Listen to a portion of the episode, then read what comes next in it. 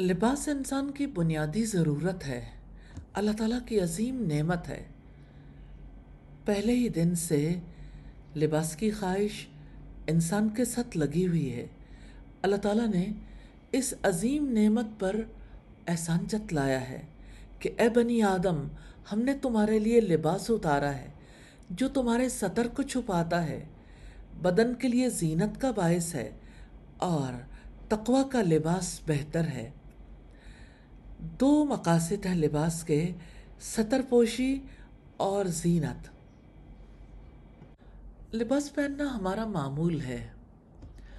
دن رات میں کئی مرتبہ ہم لباس پہنتے ہیں، اتارتے ہیں۔ کچھ لوگ کئی کئی دن لباس نہیں اتارتے۔ جب بھی لباس پہنے جب بھی لباس اتاریں، محمد رسول اللہ صلی اللہ علیہ وسلم کی سنت آپ کے طریقے کو ضرور یاد کر لیں۔ سنت سے محبت میں لباس پہننا چاہتے ہیں، تو پہلی سنت ہے بسم اللہ پڑھنا۔ چاہے لباس اتارنا ہو یا لباس پہننا ہو، امام نبوی کہتے ہیں، تمام کاموں میں بسم اللہ کا پڑھنا مستحب ہے۔ دوسری سنت ہے دعا کرنا۔ نبی صلی اللہ علیہ وسلم جب بھی کوئی کپڑا چادر، قمیض، پگڑی وغیرہ پہنتے تو یہ دعا کرتے تھے۔ اللہم انی اسألوک من خیری و خیری ما ہوا لہو و اعوذ بک من شرری و شرری ما ہوا لہو۔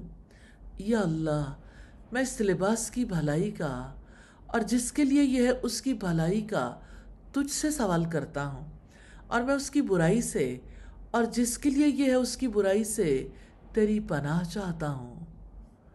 کتنی بڑی بات ہے۔ لباس کی بھلائی طلب کرنا۔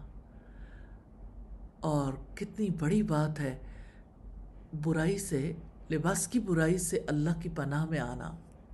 سنت پر عمل کرنے میں کتنا بڑا نفع ہے۔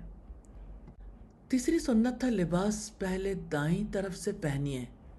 نبی صلی اللہ علیہ وسلم نے فرمایا آپ جب بھی لباس پہنو دائیں طرف سے شروع کیا کرو۔ چوتھی سنت ہے، لباس اتارتے ہوئے پہلے بائیں طرف سے، پھر بائیں طرف سے اتاریے۔ لباس پہنتے ہوئے اور اتارتے ہوئے بھی اجر پائیے۔ سنت سے محبت کیجیے زندگی سے محبت کیجیے کامیابی سے محبت کیجیے